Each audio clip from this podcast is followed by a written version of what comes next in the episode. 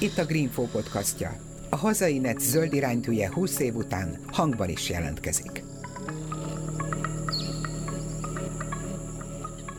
A Kispesti Vekerle telep és a Ferencvárosi József Attila lakótelep közötti határúti kiserdő a környékbeliek kedvenc pihenőhelye. A 20 hektáros kiserdőt most veszély fenyegeti, mert a leendő Galváni hídon Budáról a Csepel-szigeten át Pestre érkező tranzitforgalom esetleg itt menne át. A vekerlei civilek szeptember első hétvégén rendezték meg a Kiserdőfesztet, melyen több pódiumbeszélgetést is tartottak. Én Sarkadi Péter vagyok, és a Furán Egyetem a még legelőttől a Városi Erdőkig című pódiumbeszélgetését én vezettem. Az erdők és a városi zöld felületekkel kapcsolatban sok-sok minden érdekesség szóba került. Mai podcastunk e beszélgetés szerkesztett változata.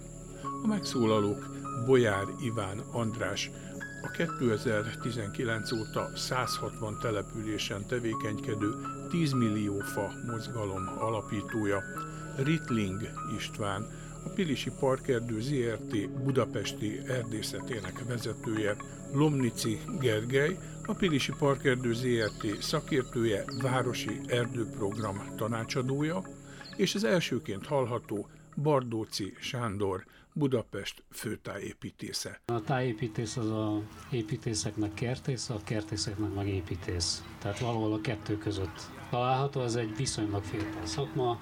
Gyakorlatilag 1968 óta van Magyarországon önálló képzése, ezért nem annyira beágyazott, mint akár a kertészeti vagy az építészeti disziplína, de valahol a kettő között lavírozik. Én kifejezetten ilyen térségi, illetve városi zöld felületek tervezésére specializálódtam, tehát a tájépítészképzés az meglehetősen sokrétű, a természetvédelemtől a térségi tervezésen át a közparkok tervezéséig elég sok mindent lefed. De ez a munkakör, hogy főtájépítész, ez ugye annak idején valamikor nagyon régen, antik időkben volt, aztán sok-sok évtizedig nem, és akkor most 2 évvel ezelőtt élet újjá. Hát, tehát igazából úgy, mint főkertész létezett 1940-ig.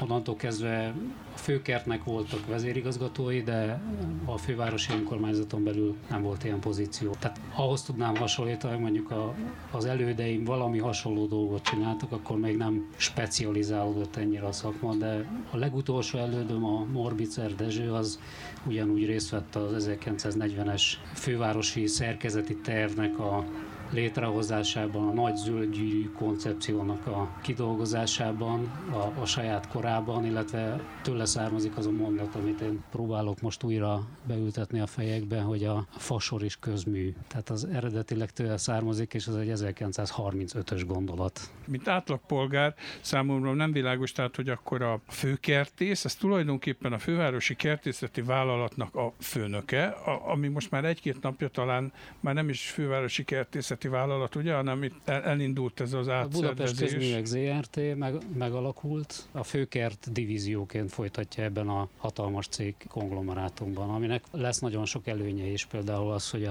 az FKF és a főkert egy cégbe kerül, így például a közparkokban a személygyűjtésnek az ügye az egy sokkal egyszerűbb üggyé változik. Tehát a főkert ebben a konglomerátumban egy viszonylag kicsi költségvetésű cég, a FKF az 3-4-szer akkora, a főtáv az 10-szer akkora, tehát hogy ennek nagyon sok előnyei van olyan szempontból is, hogy ezek a nagyobb cégek sokkal tőkeerősebbek, sokkal nagyobb gépkapacitásuk van, öntözésben, locsolásban, már rögtön be tudnak segíteni, tehát ennek van számos előnye is. Nyilván van némi hátránya is. Következő vendégünk Bojár Iván András, ő a 10 millió fa mozgalom alapítója, amelyik ugye egy 19-es alapítású civil szervezet. Igen, hát hogyha személyesen magamról kell mondani pár szót, én nem vagyok erdészkertész, nem értek ezekhez a dolgokhoz, amihez a mellettem ülő urak mind értenek. Művészettörténész vagyok, és író, újságíró. Tény, hogy a 10 millió fának a kezdeményezése kezdeményezője én voltam. Azóta egy országos közösségén nőttük ki magunkat. 160 településen vagyunk jelen. Naponta nő a számuk, mert tegnap is egy új település csatlakozott hozzánk, és ezek között vannak fővárosi kerületek is, például a 9. kerület, amelyik az országosan is az egyik legaktívabb és legjobb közösségünk. Fantasztikus, hogy milyen munkát végeznek ebben a kerületben, József Attila lakótelepen is. Nagyon sokat ültettek, például mélegelőket is csináltunk már Haller utcában, illetve azt hiszem, hogy talán itt a József Attila lakótelepen is. Tehát, hogy a faültetés mellett a városi szituációban komplexebben gondolkozunk. Tulajdonképpen a 10 millió fával kapcsolatban ezt tudom elmondani, illetve azt, hogy végül is a Facebook követőinkből következtetve, szorosan véve, akik részt vesznek az ültetésekben, az olyan 10 000 körüli ember lehet, akik nyomon követik a munkánkat, az meg olyan 80-100 000 környékén. És a történet az hogy működik? Tehát én fölmentem a honlapotokra, és akkor ott vagytok körülbelül talán 15-en, aki így, ahogy mondjam, a kemény mag, szakemberek javarészt a legkülönbözőbb területekről, és a ti feladatotok tulajdonképpen a szervezésben a segítés, illetve szakmai tanácsadás. Tehát, hogyha a 160 valahány mellé még sok száz település azt mondja, hogy jó, mi is akarunk itt csinálni egy kis helyi csoportot, akkor megkeresnek benneteket, és adtok hozzá mankót, hogy hogyan tovább. Nagyon sok anyagot készítettünk közben. Egyrészt van egy szakmai alapanyagunk, amit például az itt jelenlévő Zsolnai Balázs kertészeti, tehát a 10 millió fán belül ott bújik el. Ő a fő kertészeti szakemberünk, szaktanácsadónk, de rajta kívül van még Asszalos Réka erdőökológus, a Vácrátóti intézetnek az egyik oszlopa, illetve Bozai Balázs erdész, erdőtechnikus, erdőmérnök, rendkívül felkészült szakember.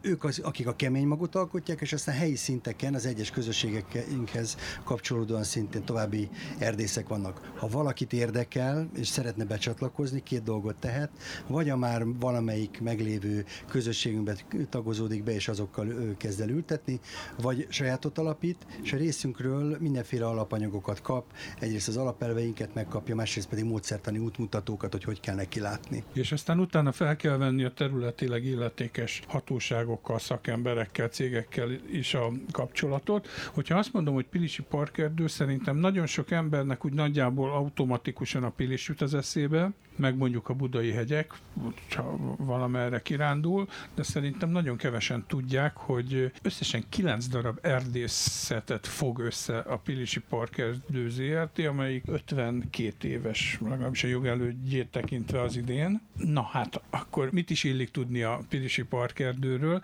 melynek a budapesti erdészet vezetője Ritling István. Pilisi Parkerdő a főváros és térségében lévő állami tulajdonú erdőket kezelő társaság, mintegy 65 000 hektár erdőterületet kezel. Ez Ráckevétől Gödöllőig és Nyergesújfalu térségéig húzódik visegrádi központtal. Ezt a 65 000 hektár erdőterületet 9 területi egységre bontott erdészet kezeli. Ezek közül az egyik a budapesti erdészet, amely teljes Budapestet és az agglomeráció néhány fővárostól nyugatra lévő településen lévő állami erdőt kezeli. Ez a legnagyobb egyébként? Nem. Területileg nem, de a lakosság számát tekintve egyértelműen a legnagyobb. És ez mit jelent, hogy évente potenciálisan hány kiránduló, vagy hány ember megy el a területükön? A parkerdő területén becslések szerint itt a Covid idején már egy 30 millió tájéki látogatóval számolunk. Ennek több mint a fele, 2/3 a budapesti erdőket érinti. Pre-Covid időszakban mennyi lehetett? Egy 30%-os növekedést sejtünk erre az időszakra. A Pilisi Parkerdő szakértője, városi erdő tanácsadója Lomnici Gergely, aki egyébként régen a cég szóvivője volt, én még onnan ismerem nagyon sok évvel ezelőtt, de hogy akkor mi is ez a városi erdei tanácsadás? Jó napot kívánok! Szerintem ez a legfontosabb dolog itt Budapesten a jövőben, a városi erdő. Én magam erdőmérnök vagyok, és ahogy Péter is mondta, a Pilisi Parkerdőnél kezdtem a pályafutásomat, most különböző zöld programokban dolgozok tanácsadóként, és hát a városi erdő program egy olyan kezdeményezés, ami azt hiszem, hogy a budapesti élőket, de az ország más városaiban élőknek a jövőjét is jelentősen meg fogja határozni, meg fogja könnyíteni a következő időszakban. Azoknak a területeknek a kezeléséről van szó, egy olyan kezelési metódusról, mint például például itt a 9. kerületi erdőterület. Hogyan tudunk ebből lakosok számára életminőségjavító területet föntartani, miközben változik a klíma, és miközben a természeti, környezeti körülmények jelentősen módosulnak, nem biztos, hogy az erdők és a fák számára kedvező irányba. Hát akkor, ha már kiukadtunk itt ennél a területnél, ez ugye, ha jól emlékszem, 22 hektár. A laikus nyilván teljesen másképpen látja, mint egy szakember, mondjuk egy botanikus, hogy ez milyen állapotban van egyáltalán, milyen értéket képvisel azon kívül, hogy zöld felület. Persze ez mindig egy ilyen nagy dilemma, hogy ez hogyan forintosítható tulajdonképpen. De hogyha így most végigmennénk, szerintetek ez a ti szemszögetekből ez a terület milyen értéket képvisel? Főtájépítész úr? Hogyha az értékén nézzük ezt az erdőt, akkor ez tulajdonképpen egy a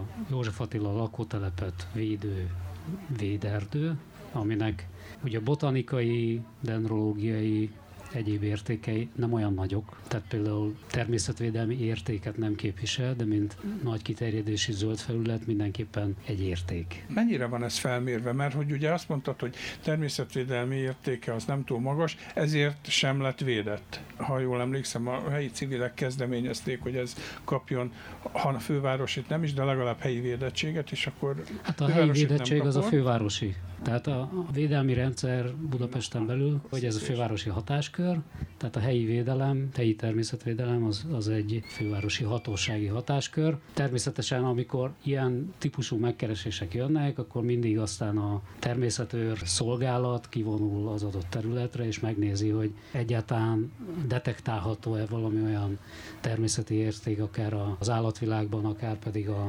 növényvilágban, ami megalapoz valamiféle védelmet. És itt ez nem mondható el. Azt gondolom erdészemberként, hogy ennek az erdőnek a legnagyobb értéke, hogy egyáltalán itt van, a fővárosban ez a 22 hektár, tényleg a két lakótelep közé ékelődve. Azt tudni kell, hogy 150 évvel ezelőtt itt erdő nem volt. A fővárosnak a pesti oldalán 150 évvel ezelőtt gyakorlatilag teljesen elfogyott már az erdőterület. Bármi másra, mezőgazdaságra, építésre, gyárterületre, vagy ez éppen egy katonai gyakorló terület volt annak idején, hasznosították, és 1870-es években született meg a főváros egyik első környezetvédelmi rendeltetésű döntése, hogy a főváros keleti határa mentén szükséges egy 100 öl széles erdősávot telepíteni. Ez lett a határerdő. És ezért lett határerdő, mert ez volt a főváros akkori keleti határa. Gyakorlatilag ez az erdő jelen pillanatban egy telepített erdő, egy mesterségesen létrehozott erdőterület, és tényleg azt gondolom, hogy innen nézve ez a legeslegfontosabb értéke, hogy itt van, és minden nap kikapcsolódási, pihenési lehetőséget biztosít az itt élő sok tízezer ember számára. Ez kinek a tulajdona, illetve ki gondozza? Ezt a területet, ahol most ülünk, a Pilisi Parkerdő kezeli, tulajdonosa pedig a magyar állam. Oké, és akkor mondjuk a főkertnek ez semmi köze? Nincs semmi. A főkert, tehát magának a fővárosnak viszonylag kevés erdőterülete van. Az egyik legnagyobb kiterjedésű erdőterület, hogyha nagy szót lehet használni, nagyjából 8 hektáros erdőterületről beszélünk, az a Terebesi Erdő, a 10. kerületben van. Viszonylag ilyen reszlit területek vannak fővárosi kezelésben erdőterület vonatkozásában. Javarészt azt lehet elmondani a fővárosi erdő tulajdonokról, hogy főleg az állam és a Pilisi Parkerdő kezelésében vannak. Vannak kerületi önkormányzati tulajdonban lévő erdőterületek, illetve a magánosítási folyamat során több erdőterület magánkézbe került.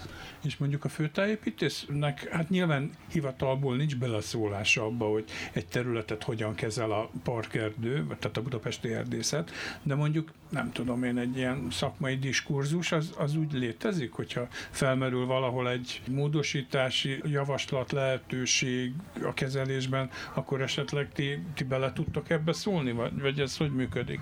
Nekünk kiváló szakmai kapcsolatunk van, de ez főleg arra korlátozódik, hogy vannak olyan állami tulajdonú erdőterületek, amik egyébként helyi védelem alatt állnak. Tehát ilyen szempontból mondjuk a főtájépítési hatáskör kiterjed ezeknek a helyi természetvédelmi területeknek a hatósági ügyeire, és ilyen szempontból van egy jelentős párbeszéd közöttünk, de alapvetően egy főtájépítés úgy, ahogy egyébként a kerületi tulajdonú zöld felületekben, az állami tulajdonú zöld felületekben sincs beleszólása, beszélgethetünk egymással. Szerintem nagyon fontos párbeszédeket folytatunk, és nagyon sok közös alapja van a gondolkodásnak. Gondolok itt például a biodiverzitás fontossága és értéke, ugye Iván említette a mélegelőket, amit mesterségesen kell létrehozni a városban. Egy ilyen erdőterület az egy teljesen természetes mély legelő, de azért látni kell a különbséget a két szakterület és a két szakma között. Ugye van egy park, egy teljesen intenzív, mesterséges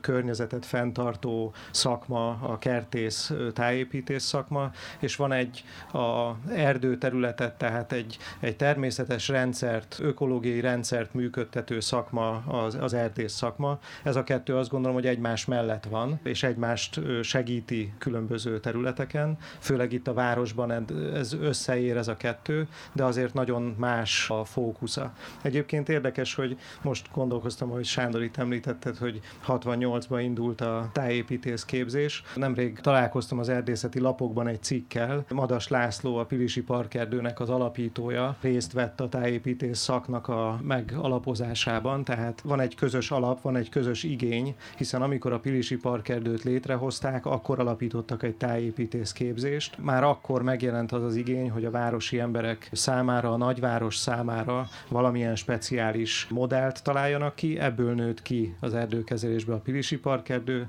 és a kertészeti, tájépítési vonalon pedig egy önálló szakma a Kertészeti Egyetemen. Van egy kifejezés, aminek az eredményével valószínűleg nagyon sokan találkoztak, akik kirándulnak a budai hegyekben. Ez az örök erdő.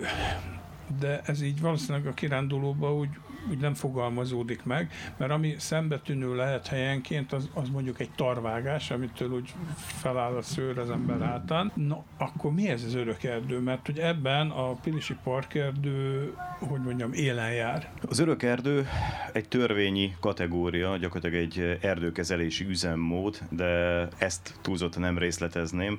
Inkább ennek a megjelenési formáját, hogy mi az, amit egy mezei egyszerű erdei séta során láthatunk, és örök erdőként tekinthetünk rá. Gyakorlatilag egy olyan vegyes erdőkép, ahol a legfiatalabb facsemetétől a legidősebb fáig minden korosztálynak a képviselőit egymás mellett kis területen belül megtalálhatjuk.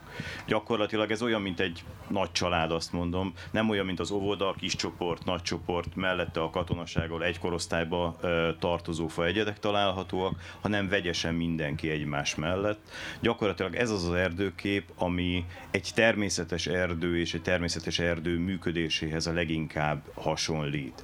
Ennek azért korlátai vannak, hogy hol lehet örök erdő üzemmódban kezelni, vagy örök erdő módban kezelni egy erdőterületet. Jellemzően ezek a természetes erdőtársulások esetében állnak fent ezek a feltételek. Ha a budai oldalon sétálunk, ott azért ebbe az irányba igyekszünk folyamatosan átalakítani az erdélyeinket. Ez egy nagyon szép szó, hogy örök erdő, tehát az ember erre törekszik, ezt keresi mindenhol. A folyamatos erdő jelenléte, a folyamatos borítás az egy kulcsfogalom, viszont amiben egy kicsit tovább gondolkozunk, és ha már kérdezted, hogy mi az a városi erdő, na ezen túl is gondolkozunk, hiszen az örök erdő az egy olyan, mégiscsak egy olyan erdőgazdálkodási mód, aminek gazdálkodás a célja, tehát a kezelt erdőterületnek egy kezelési formája, míg a városi erdőben alkalmazhatunk és kialakíthatunk örök erdőt, ha alkalmas arra a termőhely, például a budai oldalon, itt a pestin sokkal kevésbé. Viszont amivel a városi erdőgazdálkodás, erdőkezelés az mégis sokkal több az, hogy a gazdálkodási szempontok mindemellett lényegesen hátrébb szorulnak. Tehát az örök erdőnek funkciója az, hogy faanyagot termeljen, hogy faanyaggal lássa el a társadalmat, míg a városi erdőknek ez egy sokkal kevésbé, sokkal hátrébb lévő szempontrendszere. Zárójelben csak annyit hadd mondjak, én a Greenfóra csinálok podcastokat, és több debreceni botanikus ökológussal is beszélgettem, és nagyon meglepett az, amikor azt mondták, hogy bizony az alföldi szikes pusztákon nagyobb a biodiverzitás, mint a hazai lombhullató erdőkben. Miközben hát az ember ott azt mondja, hogy már 15 centis bucka az hegynek számít, és hogy olyan tök egyforma az egész. Tehát, hogy azért vannak itt érdekességek, és ugye mi mindannyian általában erdőkben gondolkozunk, fákban gondolkozunk, amikor a túlélésünkről szól a dolog, mert hogy hát a levegő tisztaság, meg az oxigén termelés, stb. Ők a legjobbak, amin lehet vitatkozni, zárója bezár. Na, de hogy faültetés, fásítás. A ti mozgalmatok ezt a célt szolgálja. Mennyire nehéz ma fát ültetni városi környezetben? Mert ez nem úgy van, hogy na, akkor veszek a, nem tudom, obiba egy facsemetét, elmegyek a parkba, beásom gyorsan. Bár a szakmai részéhez nem tudok hozzászólni, de egy új keretet adnék annak, amiről beszélgettünk eddig. Az előbb elhangzott egy kifejezés a városi erdősítéssel kapcsolatban. Az én víziómban, vagy legalábbis amit én vagy mi képviselünk, az inkább az, hogy erdővárosokat kell létrehozni. Tehát azért 2021 van, egy pokoli nyár után vagyunk, pokoli két hónap után vagyunk. Az teljesen nyilvánvalóan jól látszik, ugye az IPCC jelentés alapján, ami egy hónappal ezelőtt jött ki, hogy a Párizsi klímaegyezményben megfogalmazott 1,5 fokos a 21. században még talán megtartható átlag melegedés a világban nem lesz tartható, el fog szabadulni, és ebben gyakorlatilag az, hogy milyen emberi élőhelyeket tudunk kitalálni, az nagyon nem mindegy. Itt az előbb szóba került az, hogy ennek az erdőnek mi az értéke, mindenki azt fogalmazta meg, hogy az, hogy az emberek a két lakótelepről ide tudnak jönni, vagyis, hogy az emberi fölhasználás, az emberi létfeltétel és életforma környezet kialakítása itt a kérdés. Persze mi fákat ültetünk, de 10 millió fát szeretnénk elültetni, 10 millió fát fasorba, kerti faként elültetni nem fogunk tudni, tehát a 10 millió fa is erdei ültetésekből fog tudni összejönni, ez nyilvánvaló, és az sem véletlen, hogy a mi ültetésünk azon kívül, hogy egy nagyszerű közösségi élmény és közösségkovácsoló alkalom, a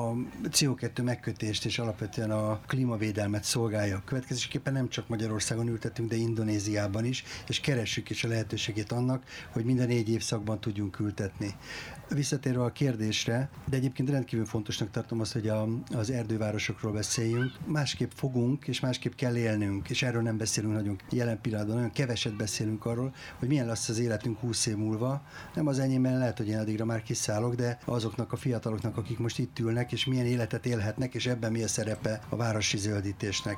És ilyen értelemben nem csak erdőről van szó, hanem az épülethomlokzatoknak a repkénnyel való borításáról is szó van, illetve arról, hogy az utcákról mit gondolunk. Nem mint a politika szereplői, akiket az autós lobby szorít jelen pillanatban a kényszerhelyzetbe, hanem mint a holnapi élet városi lakói. A kérdésre még hadd térjek vissza. Mennyire bonyolult, vagy adminisztrációs csapdákkal terhelt? Tehát mi a procedúra? Őszintén hát, szóval hogy valaki kedvet kap, hogy fát ültessen. Elmondhatom, de ettől nem fog. Nem ettől fog kérdet kapni. Nyilván be kell menni az önkormányzathoz, az önkormányzattal egyeztetni kell. Mi azt csináljuk Budapesten a legtöbb kerületben, hogy az önkénteseink utcáról utcára végigjárják a kerületeiket, ahogy ők utcai polgárként azt mondják, hogy szerintem ide lehetne ültetni egy fát, ezt egy térképre bejelölik, felkeresik az önkormányzati és egyéb közműhatóságokat, vagy szervezeteket, és azokkal egyeztetik, hogy elviekben közmű szempontból volna-e mód ott az ültetésre. Mi egyértelműen az aszfaltfeltörés azonnal és radikális megkezdése mellett vagyunk. Minden 5. autót ki kell szórni az utcákból, fákat kell ültetni, nem holnap, ma, most azonnal. Tehát, hogy ezzel nem szabad várni. Ebben a dologban persze vannak önkormányzatok, amelyek rendkívül együttműködőek és nagyszerűek, vannak, amelyek közömbösek, van, amelyik nem is érti, hogy miről beszélünk, vagy hogy hol élünk, meg miben élünk pillanatnyilag. Tehát, hogy ilyen szempontból igen, vannak döccenők, de inkább a sikertörténetekről tudok beszámolni, és ilyen értelemben az is egy fontos dolog a 10 millió fa esetében, hogy közéleti értelemben teljesen semleges, a legkülönbözőbb színű, virágú önkormányzatokkal vannak nagyszerű együttműködéseink. Mindig helyi szinten kérdés, hogy mennyire nyitottak rá. A nemleges válasz az elsősorban a közművek miatti helyhiányra hivatkozik? Hát most nem tudom, hogy emlékszel rá, de hát pár évvel ezelőtt még itt a kampány végén, a legutóbbi önkormányzati kampány végén az volt, hogy itt egy darab fát ebben a városban már elültetni nem lehet. Hát mi civilek elültettünk több ezret Budapesten, és akkor mondjuk a főkertről ne is beszélünk, illetve most hát mutogatok a Sanyira, nem ő a főkert, de mondjuk a főkert is elültetett. Tehát lehet, ehhez kell a szemléletváltás. Tehát, hogyha azt mondom, hogy minden marad a régibe, pontosan úgy fogunk élni 2100-ban, mint most, akkor nem lehet. De nem úgy fogunk élni. Tehát ezért kell arról beszélni, hogy fogunk élni, hogyan fogunk kényszerűen élni, illetve hogyan akarunk élni, és ezért mondom azt, hogy erdővárosokról és nem városi erdőkről kell beszélni, mert az erdővárosokban az van, hogy a zöld egy olyan elképesztő energetikai terhet vesz le a városról, télen és egyre inkább nyáron, ami milliárdos nagyságrendekről beszélünk. Egy város van a környéken, amit én személy szerint nagyon irigylek, ez Bécs, mert ott hihetetlen jó zöld szemléletű városvezetés van, millió egy apró dolgot csinálnak folyamatosan a zöldítés érdekében, és körülbelül 2 héttel ezelőtti hírünk volt az, hogy a bécsi északi pályaudvar környékén egy 93 000, tehát durván 100 000 négyzetméter nagyságú új parkot fognak az elkövetkezendő 5 évben létrehozni. Szóval, hogy ilyen léptékekben gondolkozik az a Bécs, ami egyébként már többször elnyerte a legzöldebb város díját. Erre van valami fajta lehetőség Budapesten, hogy ekkora léptékű, vagy hát kisebb parkosítás legyen? Persze, hogy van. Jelenleg is zajlik egyébként a Pünkösdfürdőn egy 8 hektáros parknak a létrehozása, közel 650 fának az elültetésével, ami egy fővárosi projekt, de hát itt van előttünk a Csepel északi parknak a sorsa. Ez mennyire kérdéses? Hát itt most sok minden még levegőben lóg. Hát nyilván egy csomó kérdés van még benne. Az egyik nagy kérdés az az, hogy ugye a mostani terv az arról szól, hogy 39 hektárnyi terület lesz, miközben oda elférne egy 100 hektáros park is, de nyilván ennek tulajdonjogi problematikái is vannak még jelenleg, tehát hogy mondjam, egy városi nagyparkot fővárosi viszonylatban létrehozni soha nem volt egyszerű dolog. Hogyha az elmúlt 200 évet nézzük, amikor egyáltalán a modern városok elkezdtek parkokat létrehozni a saját területükön, akkor azt lehet mondani, hogy a fővárosi léptékben ez úgy történt, hogy mondjuk 50 évente ki tudott izzadni magából egy-egy új városi nagyparkot, tehát mondjuk egy ilyen 25 hektárnál nagyobb zöld felületet a főváros. Most épp eltelt 50 év megint, úgyhogy itt lenne az ideje, de azt is látjuk, hogy egy-egy ilyen nagy parknak a létrehozása az mindig egy ilyen 10-20 éves periódus volt, soha se kevesebb. Hát nyilván egyrészt a fák azok nem nőnek parancsra, tehát ez is egy limitáló tényező, másrészt maga az ezzel járó infrastruktúra kialakítása, a területszerzés, tehát igazából jönnek hozzánk nagyon sok olyan megkeresés, és például a FIFA jött azzal, hogy volt neki egy olyan programja, hogy minden városban, ahol a FIFA jelen van, ott szeretne elültetni 50 000 fát. És semmi más dolgunk nincsen, csak adjunk neki területet. És mondtuk, hogy de ember, ez 100 hektár. Honnan akasszunk le? És ő persze az 50 000 fát úgy gondolta, hogy ad 50 000 eurót, és akkor az abból, tehát eurónként, vagy egy eurónként egy fát, és akkor azt így hogy? Tehát, hogy vannak olyan kényszerképzetek, hogy ez ilyen egyszerű dolog, de sajnos nem egyszerű. Minél beljebb megyünk a városba, tehát ugye egy átlag főkertes telepítés az úgy néz ki, hogy jelenleg ilyen 150 000 forintba kerül egy előnevelt fának, a szabványos ültetőgödörbe való elültetése, egyéves utógondozással, karózással, mindennel együtt, és ebből mondjuk a fa az 30 000 forint, tehát nem ez kerül nagyon sokba. De hogyha egyre jobban a belváros közelébe megyünk, ugye most volt egy kísérleti projektünk a Bartók Béla úton, ahol egy 15 négyzetméternyi területen cseréltük ki a II. Világháborús sittet egy ilyen úgynevezett Stockholm módszerrel kialakított területté, ahol úgy gondoljuk, hogy ebben a ültető közegben egy városi fa az megkapja mindazt, ami szükséges ahhoz, hogy 100 évig el tudjon ott élni. Máskülönben nem. Tehát a fának az egészsége az ott gyökér szinten kezdődik, a vele együtt élő mikroorganizmusok, a gombák adják meg az immunrendszerét, és hogyha ez nincs meg, hogyha ezt állandóan megszakítjuk, akkor ezek a fák nem fognak élni nagyon sokáig. A fővárosban lévő fáknak az átlag életkora 25 év alatti. Tehát, hogyha egy ilyen ültetési módszerre állítjuk át magunkat, akkor föl kell készíteni arra mindenkit, hogy ez bizony 400-900 ezer forintba fog kerülni darabfánként.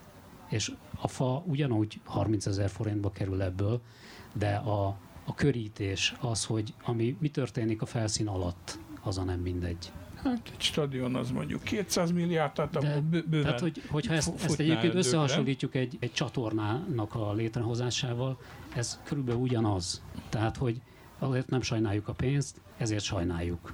De hogyha azt mondjuk, hogy egy fa egy közmű, akkor az közműárban van.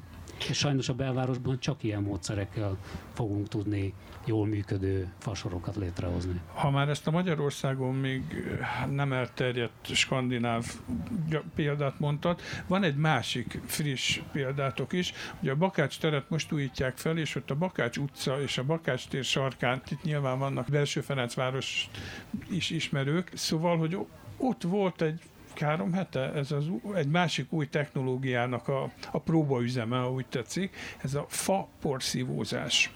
Na ez mi röviden, mert szerintem erről nem sokan hallottak. Igazából ez ugyanaz a módszer, tehát ez ugyanúgy a SFR vagy Stockholm felültetési rendszernek a része. Arról van szó, hogy rájöttek arra egy ilyen szakértői csapat Stockholmban, hogy egy olyan közegbe ültetett fa, ami sziklák közé mosott táptalaj, tápanyagba van ültetve, az sokkal inkább életképesnek bizonyul.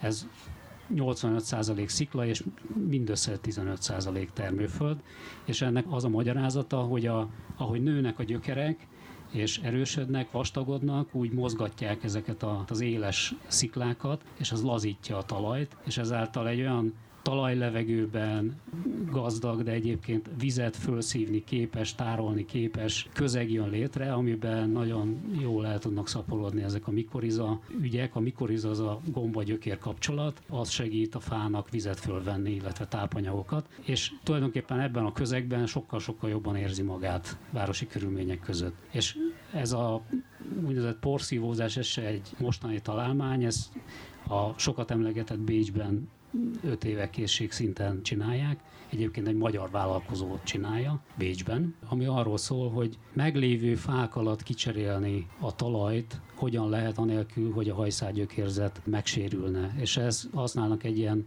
10 bár nyomású porszívót, illetve van egy ilyen, ami nem szív, hanem fúj, ami föllazítja tulajdonképpen a talajt, mielőtt fölszívja ez a porszívó ezt a sittet, és egy olyan strukturális talajjal, egy szerkezeti talajjal cserélik ki sokkal nagyobb területen, mint ami volt. Ugye a Bakács utcában a fák jelenleg egy ilyen 0,8 négyzetméteres fahelyen vannak. Az út oldaláról egy 1 méter mély ilyen alapozott szegély gátolja azt, hogy bármiféle gyökérzet ott tovább tudjon nőni. Oldalt a járdában pedig 100 millió közmű fut.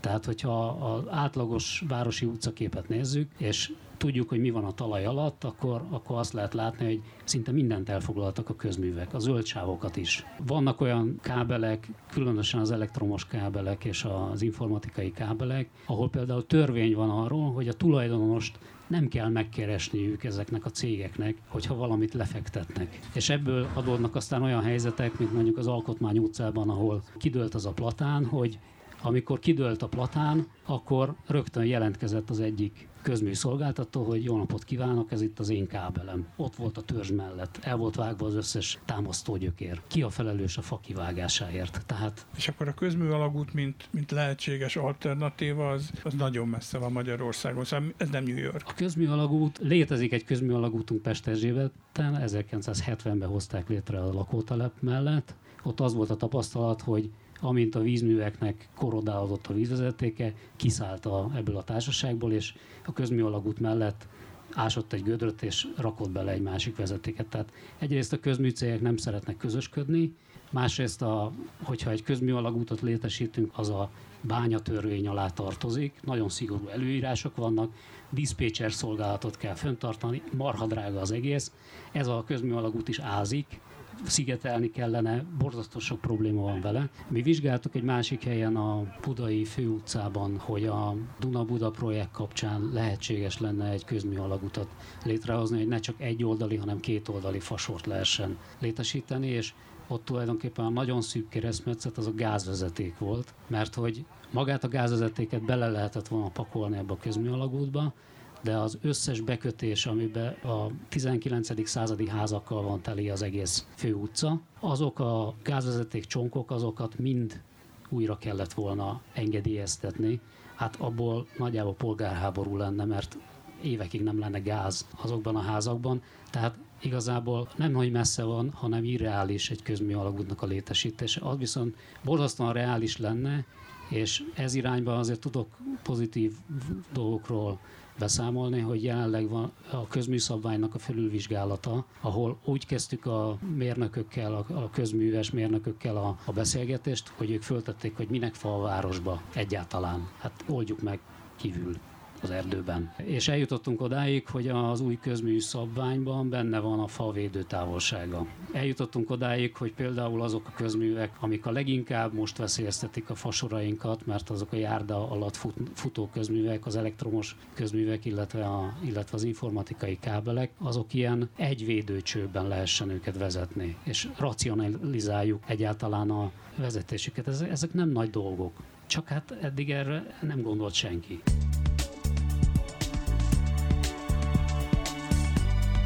Ez itt a Hazainet zöld iránytűje, a Greenfo podcastja.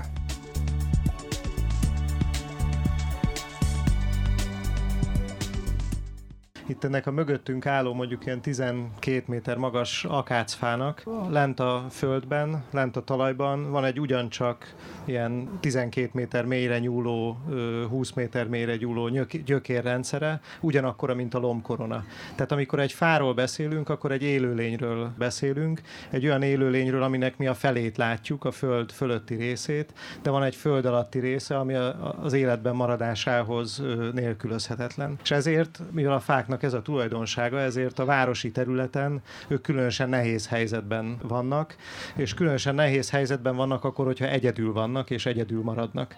És itt kanyarodnék vissza az erdőterülethez, mert ezen az erdőterületen, vagy bármelyiken Budapesten ezek a fák nincsenek magukra hagyva. Ugyanúgy, ahogy a lombkoronájuk összeér, és az egyik fa segíti a másikat, védi az időjárás viszontagságaitól, közösen tudják az árnyékot, a hőmérsékletet szabályozni, kiszűrni a port, ugyanígy a talajban is összekapaszkodnak a gyökereik, talán már hallottak a gombafonalakról, a mikorhizáról, ami segíti a közös tápanyag felvételt, tehát magyarul egy erdőterület, egy erdei életközösség, egy szakszóval ökoszisztéma, az egy sokkal-sokkal stabilabb és kívánatosabb dolog városi környezetben is. Nyilván a kertészeknek jutott az a nehéz feladat, hogy belterületen valahogy ezt megpróbálják imitálni. Nekünk erdészeknek pedig az a feladatunk, hogy a meglévő ilyen értékes erdőterületeinket megőrizzük.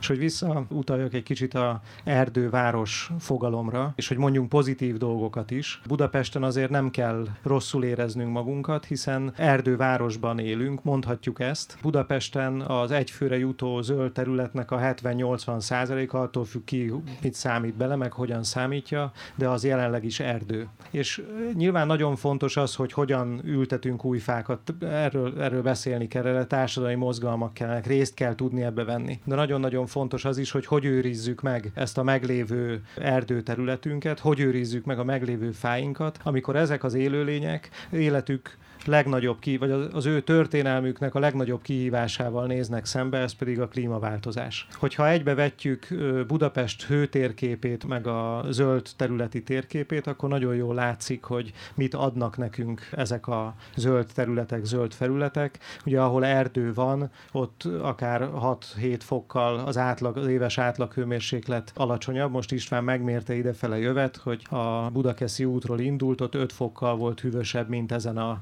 részen. Ilyen körülményeket képesek a fák teremteni, de hogy ők megmaradhassanak, ahhoz nekünk emberként bizony aktívan kell segítenünk. És talán ez a pesti oldalra még inkább igaz, ahol hallottuk, hogy mesterségesen jöttek létre ezek az erdőterületek, azért, hogy megkössék a futóhomokot, hogy fönn tudjanak maradni, és a következő időszakban se sivatag legyen ezeken a területeken, megmaradjon az erdő, ahhoz kell az, hogy olyan haladó szemlélettel gazdálkodjunk, amiben most akár a Pilisi Parkerdő, akár más szervezetek belevágnak. Említettétek azt, hogy a Covid miatt fölment 30 millióra durván a látogatószám. Ez mekkora fizikai nyomás a területre? Tehát a Budapest környéki, nyilván ezek ugye normafa, és ezek a viszonylag nem túl messze levő területek, ahova a legtöbb kiránduló, ugye nem turista kiránduló kimegy mondjuk hétvégén.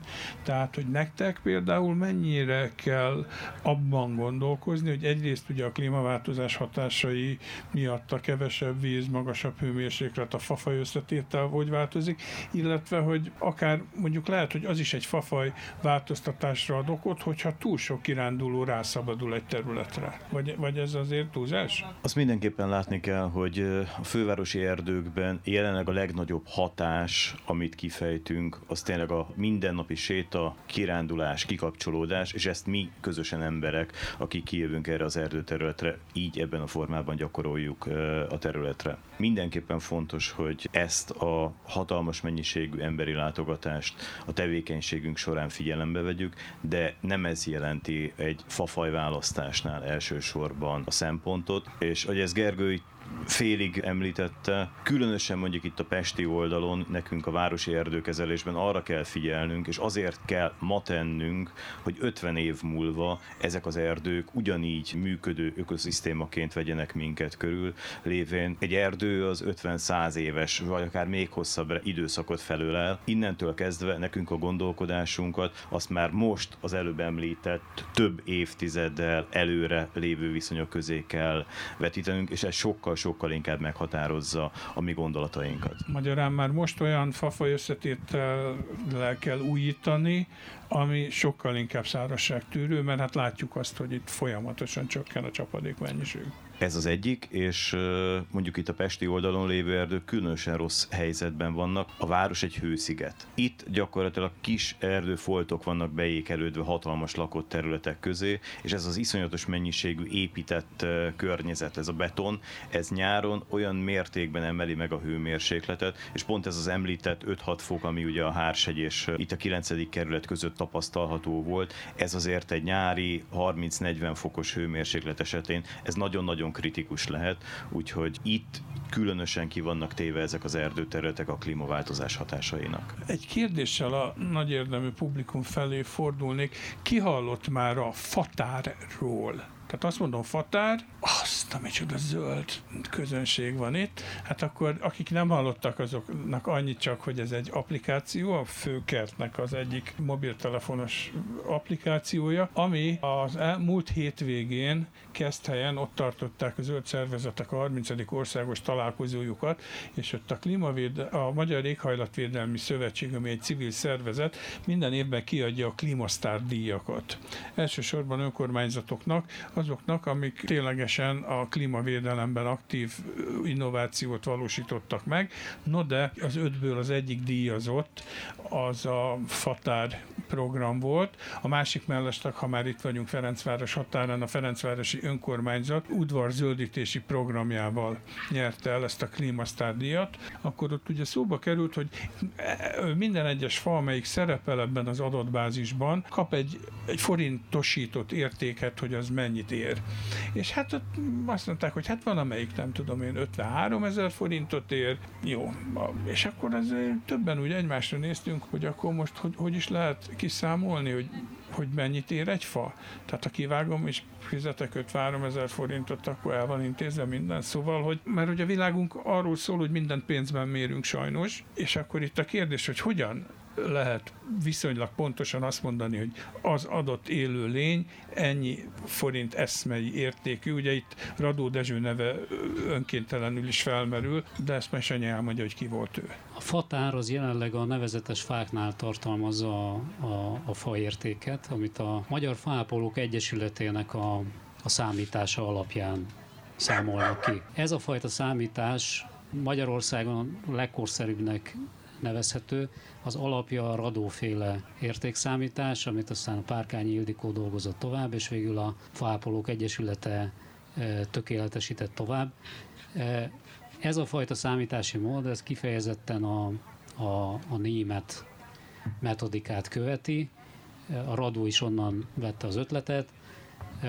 Tulajdonképpen az alapja az, hogy a fának van az elültetéskor egy meghatározott faiskolai értéke, és ezt mindenféle szorzóval látják el. Ahhoz képest, hogy mennyi idős a fa, milyen egészségi állapotban van, hol van az a fa, tehát mondjuk egy belvárosi környezetben sokkal értékesebb, vagy egy műemléki környezetben, mint mondjuk egy külvárosi környezetben, és ezek a szorzóknak az együttes értéke határozza meg a fa értékét, ami természetesen időben is változik. Nekünk ezzel a faértékszámítással tervünk van, éppen most dolgozunk azon, hogy a Margit-szigetre létrehozzunk egy favédelmi rendeletet.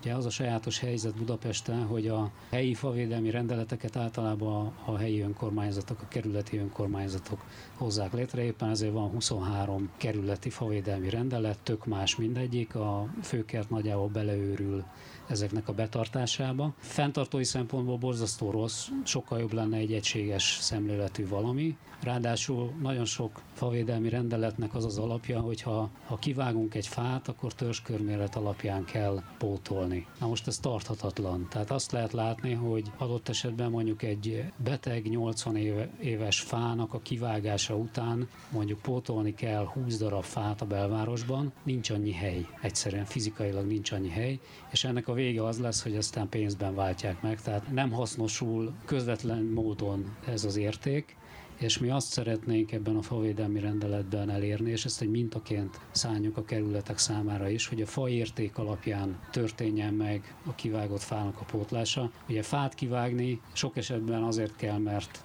beteg, veszélyes. Hogyha viszont nem ez az eset áll fönn, hanem valami közmű, út, épület, bármi egyéb miatt, azt szeretnénk, hogy ezt az értékén kezeljük, és az értékén fizesse meg, aki erre vetemedik. Lehetőleg olyan elrettentő összeget próbálnánk belőni, hogy elgondolkodjon azon, hogy ezt meg lehet-e anélkül is csinálni, hogy kivágja ezt a fát, hiszen minden meglévő fa sokkal nagyobb értéket képvisel a szemünkben, mint az újonnan ültetendő, esetleg megmaradó fák. Mi ezt a szemléletet próbáljuk beültetni ebbe a Margit-szigeti tervbe, azzal, hogy szeretnénk eltávolodni ettől a törzskörmélet alapján történő pótlásról, hanem azt mondanánk, hogy azt a bizonyos faértéket, amit képvisel az a fa, azt a felszín alá, a gyökérszintre, a közműkiváltásba, a szegély eltávolításba, a betonfeltörés, tehát a költséges dolgokba öljük bele, és a pótlandó fa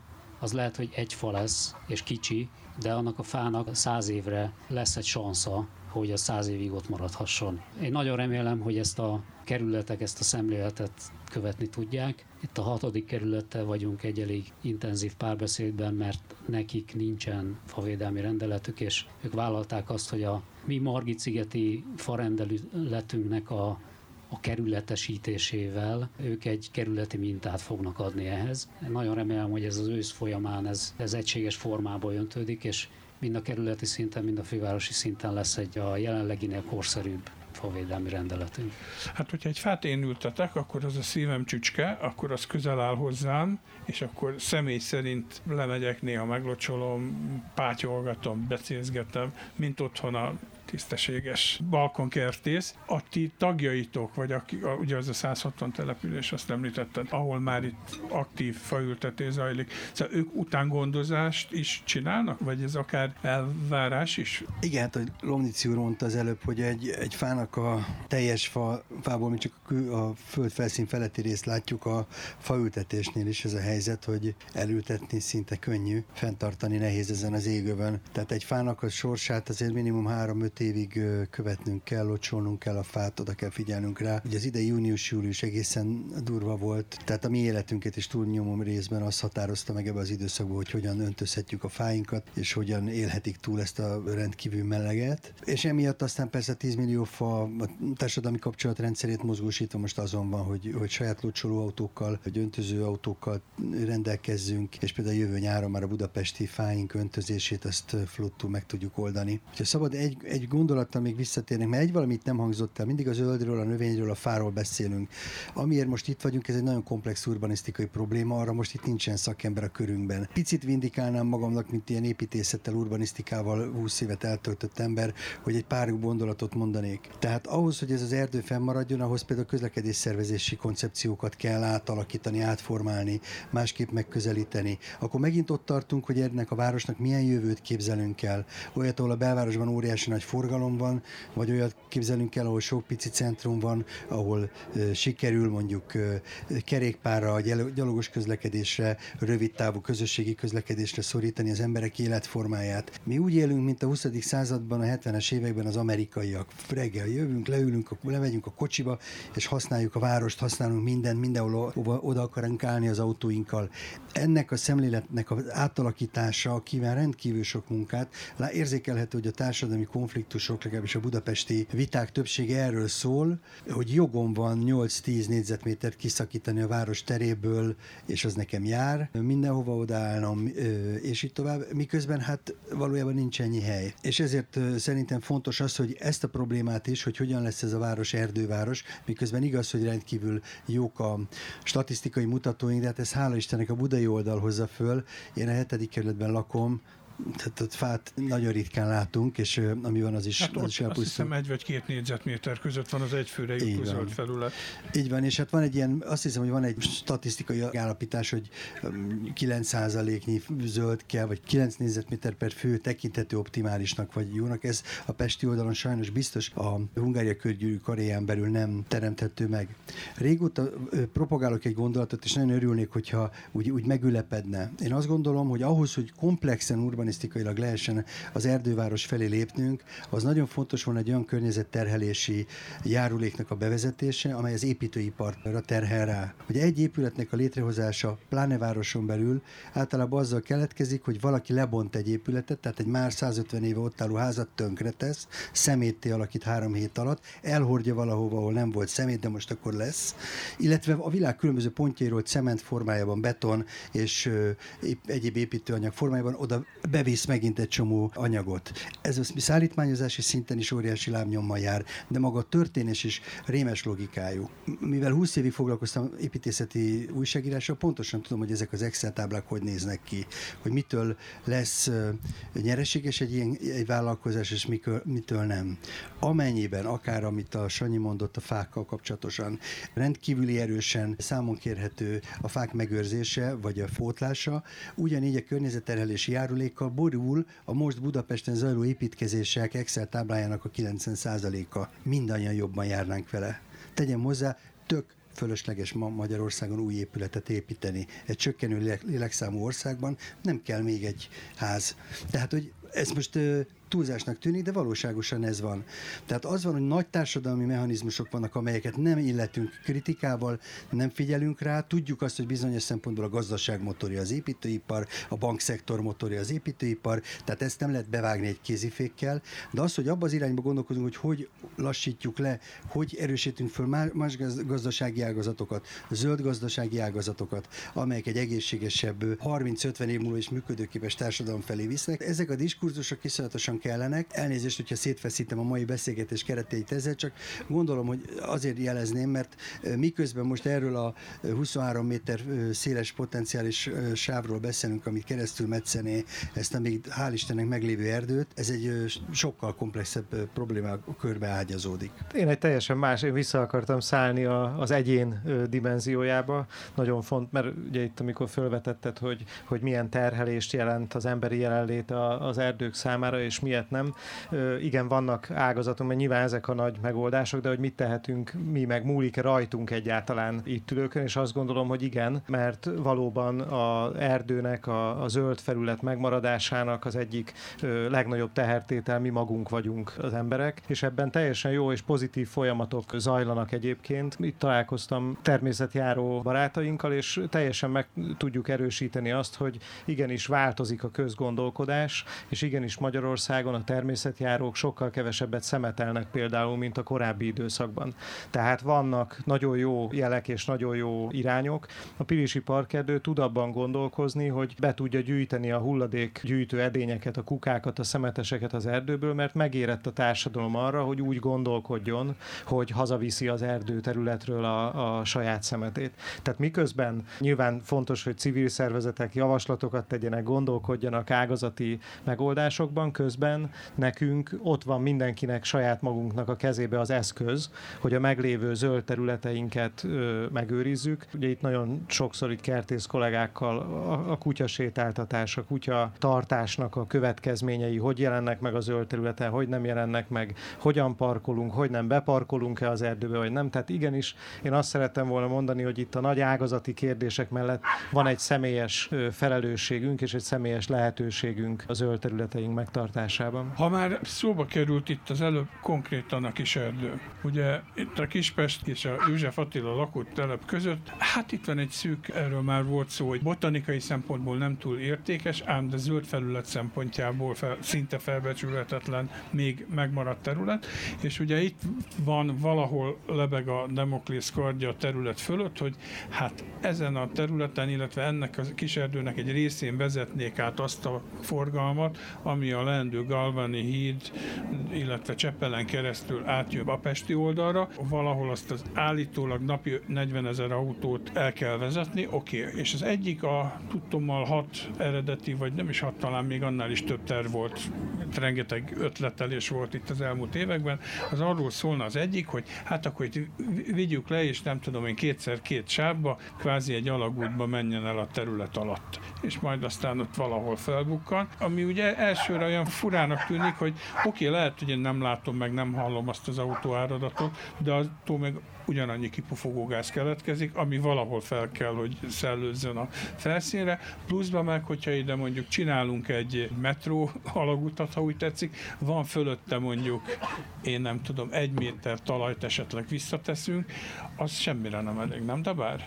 Tehát a fáknak biztos, hogy nem, gondolom én. Van egy olyan híres mondás, amit nagyon sok építésznek és még több látványtervezőnek időnként el kell ismételni, hogy a fák a tudomány jelenlegi állása szerint gyökérben végződnek. Hogyha valaki tisztában van egy fának az élettanával, akkor egyrészt azt látja, hogy egy méter vastagságú talaj biztos, hogy nem elegendő egy nagy kiterjedési fának az életéhez. Általában, ahogy elmondtátok, a nagyjából akkora gyökérzettel kell számolni, mint ami a lombkorona, tehát hogy a kertészeti metszés vagy kezelés is arról szól a faiskolázás kapcsán, hogy úgynevezett gyökér korona egyensúlyban tartsa a fát, tehát hogy a gyökereknek nagyjából ugyanakkorának kell lenni, mint a lombnak, különben el fog pusztulni a fa, és nincs egyensúlyban. Ilyen esetben, amikor egy ilyen kvázi tetőkert létesül, akkor az történik a fával, hogy egy idő után hibernálódik, tehát kvázi ilyen bonszáj állapotban megreked, nem fejlődik tovább. Ugye a másik történés az pedig az, hogy soha nem fog kapcsolódni ez a fagyökérzet a talajvízzel. Ugye általában akkor tekintünk önfenntartónak egy fát, amikor már eléri a talajvizet és tud onnan vízhez jutni, hiszen egy normál, 2-szer iskolázott beültetett fának is ilyen vízhiányos időszakban naponta 60 liter vizet kell legalább biztosítani, hogy túlélje a nagy melegeket. Most gondoljunk egy ilyen nagy, kiterjedt lombkoronájú fára, ami iszonyú sokat párologtat, ezzel is hűti a környezetét, tulajdonképpen egy természetes légkondicionáló berendezés a fa. Ehhez mennyi víz kell? Ugye a városban ezt a fák kétféleképpen oldják meg, vagy áttörik ezt a II. Világháborús törmelékhalmazt, amiben mi elültetjük őket, és megtalálják alatt a pesti mocsarat. Vagy a másik megoldás, hogy bemennek egy vízvezeték, vagy egy szennyvízvezeték csőbe, és akkor onnan próbálják megpótolni ezt az iszonyatos mennyiségű vizet, amit igényelnek a túléléshez. Úgyhogy az ilyen tetőkerti fákkal az a helyzet, hogy azokat az ingyenes ökológiai szolgáltatásokat, amit egy talajkapcsolatos növény úgy általában megkap, anélkül, hogy gondolnánk rá, tehát a tápanyag, a vízelvezetés, a talajvíz, minden egyéb, azt nekünk mesterségesen kell pótolni, és innentől kezdve ez az egész rendszer nem fenntartható.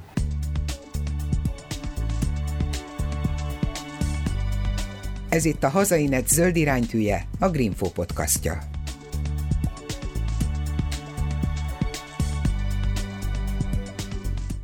A társadalom, a politika mennyire vonható be a zöldítésbe. Ugye arra gondolok, hogy az autóállománynak a döntő többség az jószerivel áll. A budapesti autóknak a nagy részét azt hetente mondjuk egyszer használják. Az ideje, nem tudom én, 80%-át az autók döntő többsége az közterület foglalással állva tölti el, és ez ellen borzasztóan nehéz felvenni a harcot. Ugye azt mondtad, hogy hát ha rajtatok múlna, akkor a parkolóhelyeket zöldítenétek le, ami logikus, mert még talán ott lenne technikailag rá a legtöbb lehetőség. Én megint csak bécsi példát hadd hozzak, ott ők ezzel próbálkozgatnak, nyilván marha nehéz azért ott is az autósok ellen hatni, de ott mondjuk azért a belső bécsi területeken nagyon drasztikusan ki tudták söpörni az autókat, és egy nagyon jó minőségű tömegközlekedéssel színvonalas alternatívát kínálnak. Tehát, hogyha mondjuk Budapest ez irányba, hát valamennyire már elindult, de ha ezt végig tudná vinni, és itt azért rengeteg pénzről szól a történet, akkor lehetne valamit csinálni, de kérdés az, hogy ti, mint civilek, szemléletformálás, hogy a polgárokat hogyan lehet vajon rávenni arra, hogy gyerekek, nem is kell autó. Tehát aki bent lakik, tulajdonképpen nem feltétlenül kell neked autó, de hogy ott álljon, ha csak egy héten egyszer kell, akkor bérelsz egy autót arra az egy alkalomra. Szóval, hogy mennyire lehet így az agyakat bezöldíteni? Ugye mi ezen dolgozunk, tehát a Facebook oldalunkon rendszeresen, folyamatosan osztunk meg, akár a Greenfo-tól is, de más oldalaktól is olyan témájú anyagokat, amelyek ebbe a kérdéskörbe vágnak, mi magunk is írunk, publikálunk egy csomó mindent. Nem tudom, hát talán példaadással én mondjuk letettem az autót egy 1,5 éve, de régebb óta, már úgy, hogy nincs is. Tehát gyakorlatilag van egy autóm, vidéken áll, tehát hogy nem használom, bringázok a városba, tömegközlekedek, nem eszem már húst évek óta. Tehát, hogy vannak ezek a logikus dolgok, hogy mikkel lehet, hogy általában mi kis ember, mint egy darab pixel, a nagy képen lévő egy darab pixel, mivel tudok én hozzájárulni, ezekkel a lépésekkel tudok, de hát nyilván ezt más is csinálja, a szemetét szelektíven kezeli, ha tudja. Ilyenek. Nem tudom, hát szerintem van egy szemléleti változás. Kérdezted, hogy a politika mennyire tud, vagy mennyire nem. A politikában is kellenek innovatív emberek. Tehát ugyanúgy, ahogy a mezőgazdaságban, vagy a kémiai vannak újító szemléletű emberek, a politikában is kellenek olyanok, akik képesek és elég bátrak is mondjuk a prioritásokat átrendezni. Én úgy érezném, hogy 2021-ben az órunkat beverő tények idején már mondjuk azt mondani, hogy inkább a környezettudatos életforma és a klimatikus kihívásokra rászervezendő társadalmi körülményeknek a megteremtése kell legyen a politika centrumában, semmint mondjuk a fegyverkezés. Szerintem ez egy trivialitás. De ugyanígy akár az építőipar kapcsán is, hogyha mondtam az előbb, hogy az építőipar, ami dühöng és tombol és termel, ugye, mert az az, ami a gazdaság húzóágazata, el kell kezdeni gondolkozni azokon, hogy ne a fegyvergazdaság legyen akkor a húzóágazat, hanem találjunk ki olyan zöld gazdasági alternatívákat, amelyek kellő dinamikát hagynak a társadalomban, új ágazatokat fejlesztenek ki, etc. Tehát szerintem ennyi, hogy kell várjuk azokat az innovatív politikusokat, akik majd ezeket az új prioritásokat megszabják. És ha már prioritások, mondjuk a Pilisi Parkerdő ZRT, de gyakorlatilag az összes magyarországi erdőgazdaságot felhozhatnám. Ugye per pillanat azért abban érdekelt, miután nyereség érdekelt cégekről van szó, hogy minél nagyobb profitot termeljenek. Ez vajon meg fog valamikor változni?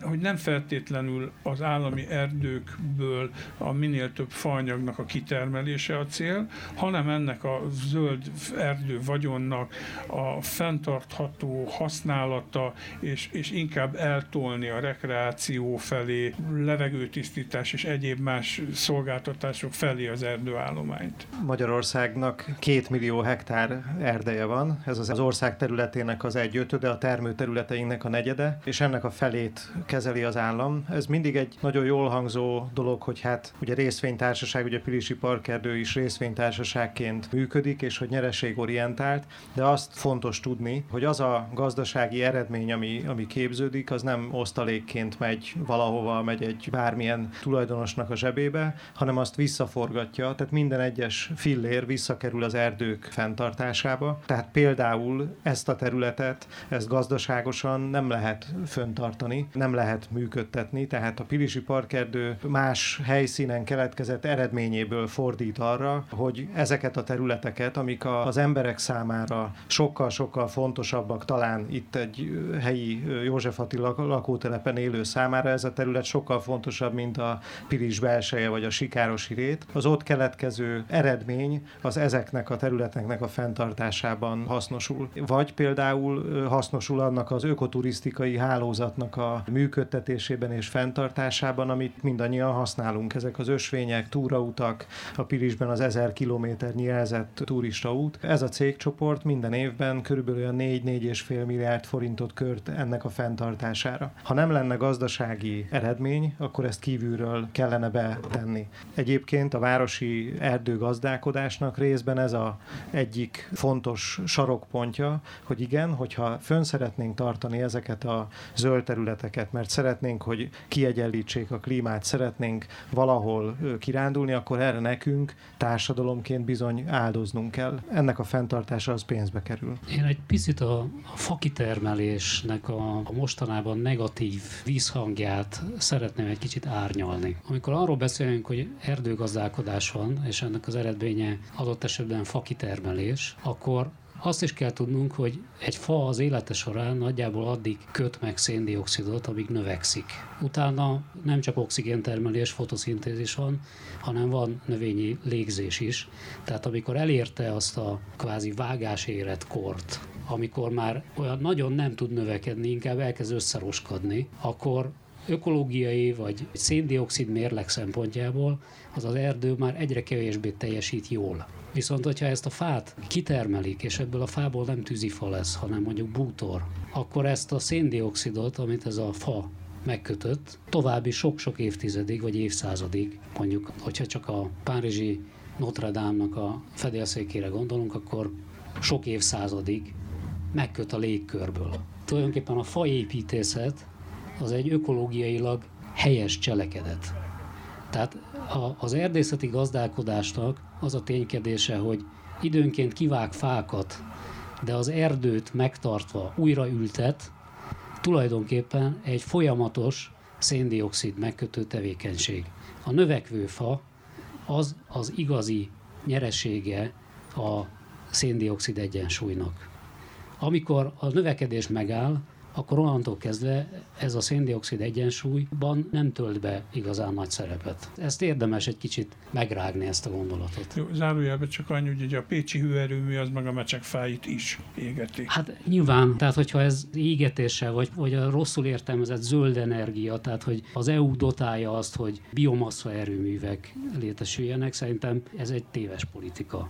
Tehát az a típusú fa felhasználás, ami akár építőfaként, akár bútorfaként hasznosítja ezeket a fákat, és továbbra is biztosítja azt, hogy ez a szén, ez megkötve ott legyen bennük, ez egy helyes klímapolitika. Még egy gondolat hozzá, hogy ezek az erdők, amik minket körülvesznek, ezek az elmúlt 100 év vagy 150 év emberi hatását az arcukon viselik. Itt volt első világháború, második világháború, városfejlesztés, vagy akár ugye a pesti oldalon az erdőtelepítések. Ezek az erdők ma nem azt az erdőképet mutatják, amit egy természetes erdő, ahol az ember még soha nem járt, mutatna. Másrészt ugyanúgy mi is szeretnénk benne sétálni minden nap. Innentől kezdve szükséges ezeknek az erdőterületeknek egyfajta kezelése, hogy a korábbi emberi nyomokat minél inkább vissza tudjuk vezetni a természetes erdőkép felé. Amit említettem, hogy a család mintája, hogy az öreg fától a fiatal fáig mindenkinek egymás mellett kell lennie, akkor egy jól működő természetes erdőkép vesz minket körül. Ezek az erdők jellemzően egykorúak, helyenként. Második világháború után fainség volt, gyakorlatilag nem lehetett megfagyni a félvárosnak, vágni kellett.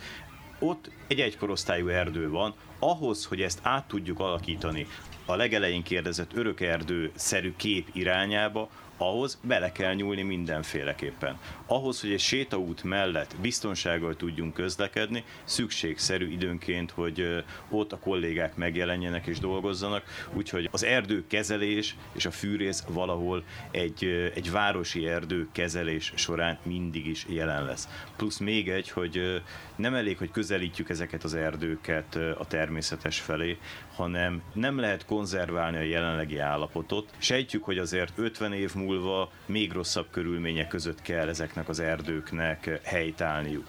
Nekünk ma már azért kell dolgozni, és abba az irányba kell tudnunk terelni az erdeinkben zajló folyamatokat, hogy 50 év múlva helyt tudjanak állni. Így nem konzerválás, aktív kezelésnek kell lenni a területen. Van még körülbelül 10 percünk, úgyhogy én most átváltanék mobil mikrofonnál, és ha kérdezőknek oda vinném Lukács Andrással, a levegő munkacsoporttól. Köszönöm szépen, egy észrevételem is.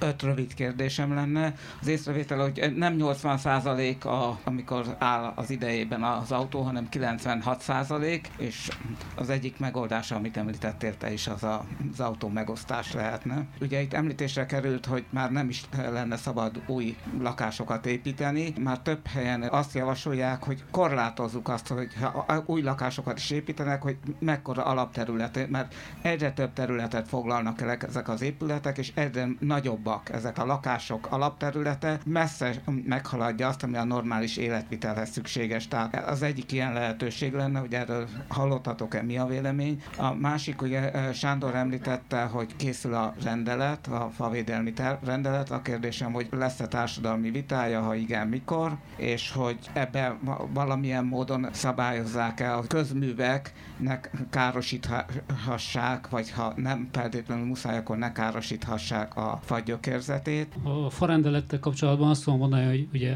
ez a Margit-szigetre készül, mert egyedül a főváros a Margit-sziget, tehát van 23 kerület, meg a Margit-sziget, és a főváros a Margit-szigetnél van olyan pozícióban, hogy létrehozhat rendeletet. Természetesen, amikor odáig jutunk, hogy már a 6. kerülettel konzisztens anyagunk van, még most gyúrjuk ezt a főkertes kollégákat is bevonva, hogy maga a normaszöveg az minden kritériumnak megfeleljen, ez nagyjából szeptember végére lesz kész az anyag, és utána készülünk, hogy kiszélesítjük ezt a beszélgetést, és akkor van helye vagy ideje a társadalmi egyeztetésnek, sőt, szeretnénk bevonni a többi kerületet is, pont azért, hogy megismerjék ezeket az új elveket, és véleményezzék ezeket, úgyhogy igen, szeretnénk egy ilyen társadalmi folyamatot csinálni. Ha jól értem, akkor a főváros nem hozhat egy Budapestre vonatkozó rendeletet. Sajnos nem. Egy óriási nagy hiátus van ebben a dologban, azért, mert hogy valahogy a városi zöld felületeknek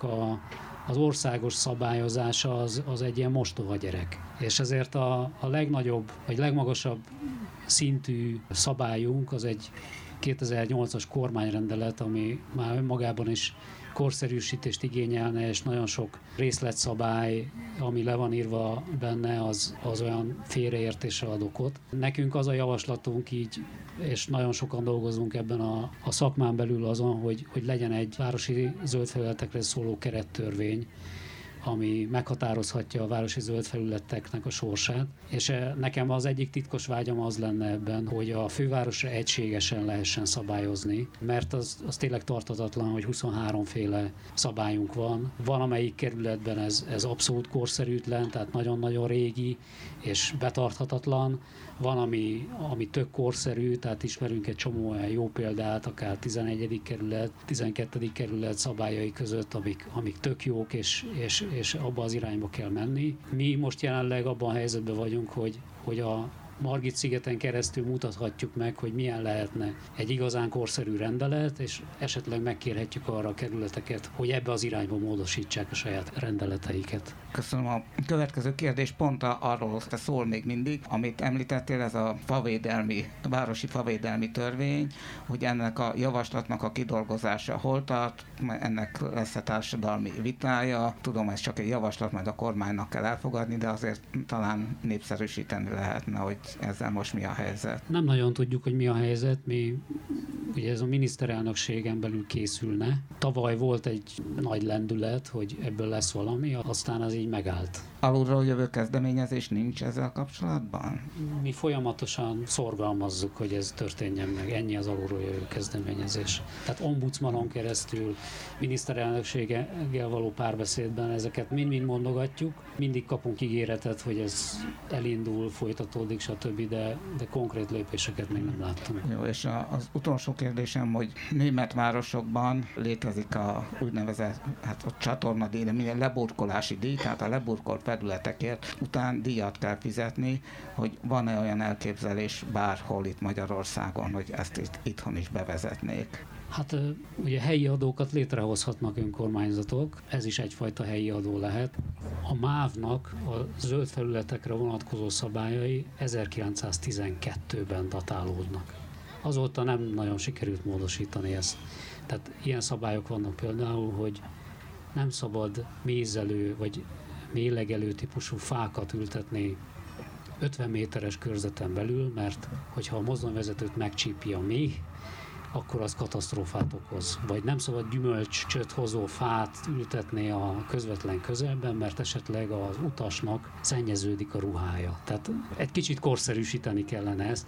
Ugye a MÁV egy kicsit állam az államban, mi nagyon szeretnénk, hogyha ez a korszerűsítés irányába hatna, de ez a MÁV-nak a saját szabály, és a MÁV-nak az üzemi területén valóban van egy olyan előírás, ami azt mondja, hogy a töltéseknek a közvetlen környezetében nem lehet fát ültetni a töltés állékonyság biztosítása érdekében. Az más kérdés, hogy jelenleg Budapesten az a helyzet, hogy a budapesti zöld felületi rendszernek egy nagyon nagy százalékát az elhanyagolt MÁV töltések adják. Tehát, hogyha azt nézzük meg, hogy az elmúlt 90-es évektől vannak légi felvételes adataink, és hogyha azt nézzük meg, hogy hogyan változott a fővárosnak a zöld felületi borítottsága, vagy mik a zöld felületi növekmények ebben a városban, akkor azt lehet látni, hogy ha egy parkfejlesztésbe kezdett valaki, akkor ott csökkent a zöld felület. Ahol nőtt a zöld felület, az a rozsdaterületek, tehát a volt ipari területek, a volt szántóterületek és a MÁV területek. Tehát itt van a legnagyobb növekvény. Egy kis kiegészítőt szeretnék, Velencei Ágnes vagyok, és a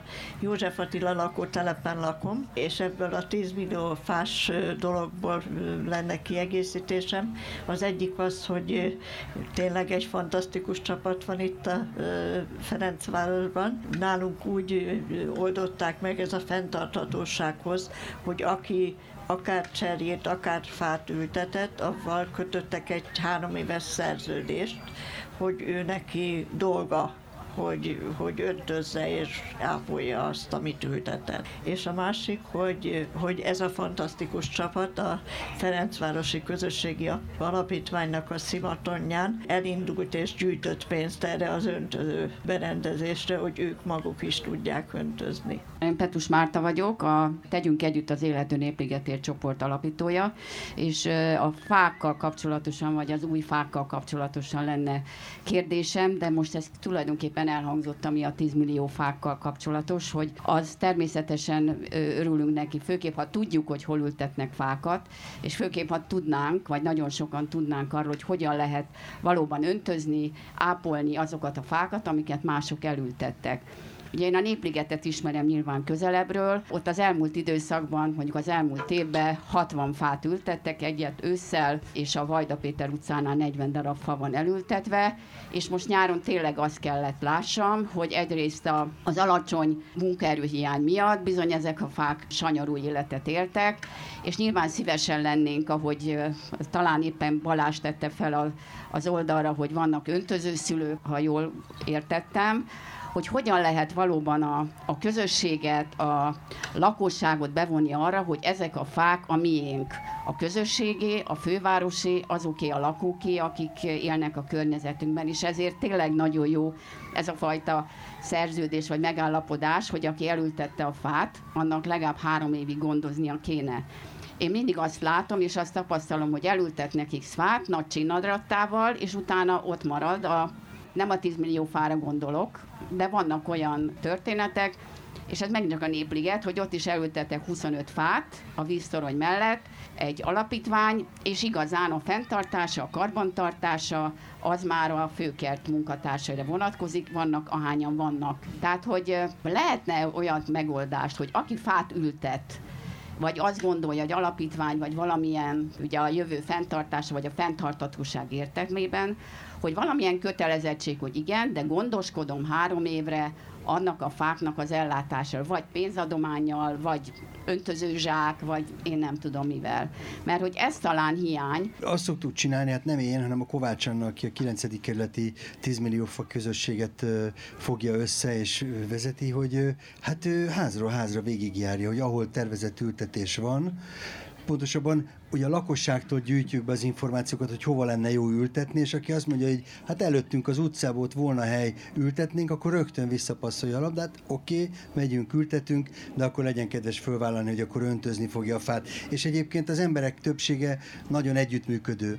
Sajnos a 2. és 12. kerületben ezt nem tudom elmondani. Ott van fa, van növényzet, egyszerűen valószínűleg általában is telítődöttebbek az emberek, vagy úgy gondolják, hogy nélkülük is nagyszerűen működik minden, de itt, ahol pokoli nehéz, itt a lakosság nagyon jól áll hozzá, és ezért meg tudjuk oldani. Más kerületekbe is egyébként ezt a módszertnek, más településekre is visszük. Volt itt szó arról, hogy hogy lehet kötni érzelmeket a fákhoz.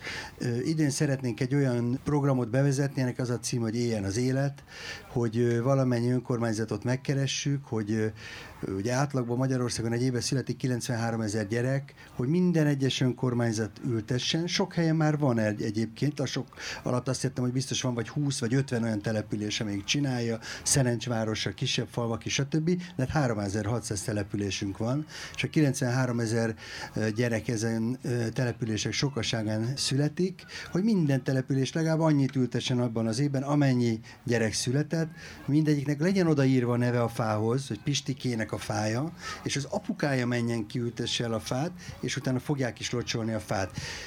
Az apja is vigyázni fog a fára, a család is tudni fogja, hogy a Pistikének van a Petőfi utcában fája, és a Pistike felnő, és mondjuk elvándorol Manchesterbe, onnan is fogja tudni, hogy ő neki Békés Csabán van egy fája, és vissza akar majd menni. Szóval biztos akarja látni, meg tudni, tudja legalább, hogy kötődik valahol. Tehát, hogy ezt szeretnénk most összehozni, hogy az idei őszi ültetési szezonban, ugye az életnapja az december 1-ére esik, legalább abban az ültetésben minél több önkormányzat és közösség szálljon ebbe be. Az már önmagában egy nagy dolog lenne, hogyha évente ilyen 100 000 körüli fát így társadalmilag el tudnánk ültetni a frissen született gyerekeknek. Köszönöm szépen. Egy nagyon gyors utolsó kérdés Ferenc Istvántól, aki egyébként a közel fél óra múlva kezdődő következő pódiumbeszélgetésnek lesz a moderátora. Köszönöm szépen. Én 2 dolgot szeretnék felidézni az elejéről a beszélgetésnek. Az egyik az az, amit a Sándor elmondott, hogy helyi védettség alá helyezni ezt az erdős területet, amin itt most vagyunk. Ez valószínűleg jelen körülmények között nem megindokolható, mert nincsen egy bánáti bazsarózsa, amire rámutathatnánk. A másik, a szintén a beszélgetés elején elhangzott, Ritling István mondta, hogy valószínűleg a legnagyobb értéke ennek a területnek az, hogy itt van, és elérhető az emberek számára, hogyha jól emlékszem. És az a kérdésem, hogyha már az is elhangzott, hogy készül, vagy készülhet, vagy készülnie kéne egy városi favédelmi törvénynek, akkor önök, ti szakmailag megalapozottnak tudnátok-e tartani azt, hogy az ilyen területeket valamilyen fokozott vagy magától értetődő védettség alá helyezze a törvény, pusztán azért, mert van, létezik és elérhető a városi ember számára, azon a Budapesten, ahol egy főre jó, hogyha jut 2 négyzetméter zöld terület, szemben mondjuk a WHO-nak a 9 négyzetméteres ajánlásával. Tehát a kérdésem az az, hogy nyilván ez egy politikai döntés, de szakmailag megindokolhatónak látnátok-e azt, hogy egy nagy kiterjedésű vagy kis kiterjedésű zöld terület azért legyen védett, mert egyáltalán még van? Ha válaszolhatok erre, én igazából azt tudnám elképzelni, hogy ez a városi zöld felületekről szóló kerettörvény kimondaná azt, hogy ha valami zöld területi, erdőterületi kategóriában van, az nem minősíthető át valami mássá. Ez lehetne egy ilyen területi szintű védelem, ami nem természeti védelem, hanem magának a zöld felületnek valamiféle tiszteletben tartása, meglévő zöld felületeknek a védelme. Ez jelentené mondjuk így a városfejlesztésben a 21. századot. Én azért hadd mondjam azt, hogy abban az esetben, hogyha mondjuk ez a terület természeti védelmet kapna valamilyen oknál fogva, az egyáltalán nem gátolná meg egy olyan típusú beruházást, ami mondjuk egy kiemelt kormányzati beruházásként valamilyen kormányrendelettel fölül tudná írni a helyi védelmet. Tehát erre számtalan példát tudunk mondani. Tudok mondani egy másik pozitív példát is, mert ilyenekkel is tele van a főváros, hogy 1995-ben létesült a Lágymányosi híd, és a tervekben az szerepelt, hogy a Hamzsabégi úton fog folytatódni. Nem ott folytatódott, mert a helyiek azt mondták, hogy nem. És ez ennyire egyszerű.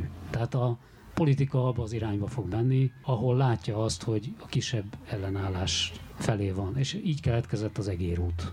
Ennyi a történet. Igazából még egy gondolat. A budapesti erdőket, ha összességében nézzük, az elmúlt 150 évben bőven megduplázódott a területük. És azt gondolom, hogy a jelenlegi törvényi rendszer, akár maga az erdőtörvény, ami már egy 1879 óta létező, vagy ugye az első erdőtörvény 1879 óta védi az erdőterületeket, akár az agglomerációs törvény, akár a település szerkezeti törvény, ezek azért a fővárosi erdőket nagyon-nagyon erős védelem alatt tartják, és úgy, ahogy itt ezen az erdőterületen ülünk, ugye amit mondtam, hogy az 1800-as évek végén keletkezett, ezek a törvények képesek voltak megóvni és megőrizni a fővárosi erdőket, nem csak, hogy területileg, hanem még a duplázódásuk is létrejött ez alatt az idő alatt. Úgyhogy alapban azt gondolom, hogy ezek a törvények összességében nagyon-nagyon jó védelmet biztosítanak ezeknek a területeknek.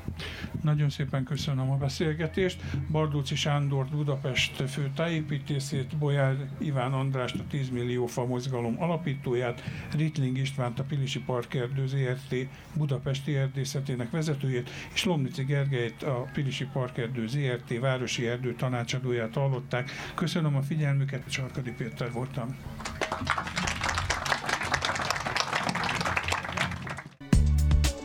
Önök a Greenfo podcastját hallották. Ha kíváncsiak a következő részekre, iratkozzanak fel ránk. Honlapunkon a 120 000 tételes napi sajtószemle mellett a 20 év alatt megjelent 44 000 cikket is megtalálják, ahogyan az összes napra készen tartott rovatunk bejegyzéseit is. Várjuk a 13,5 ezres Facebook táborunkban, a vasárnapi hírleveleink olvasói között, és akár szerzőként, sőt, támogatóként is.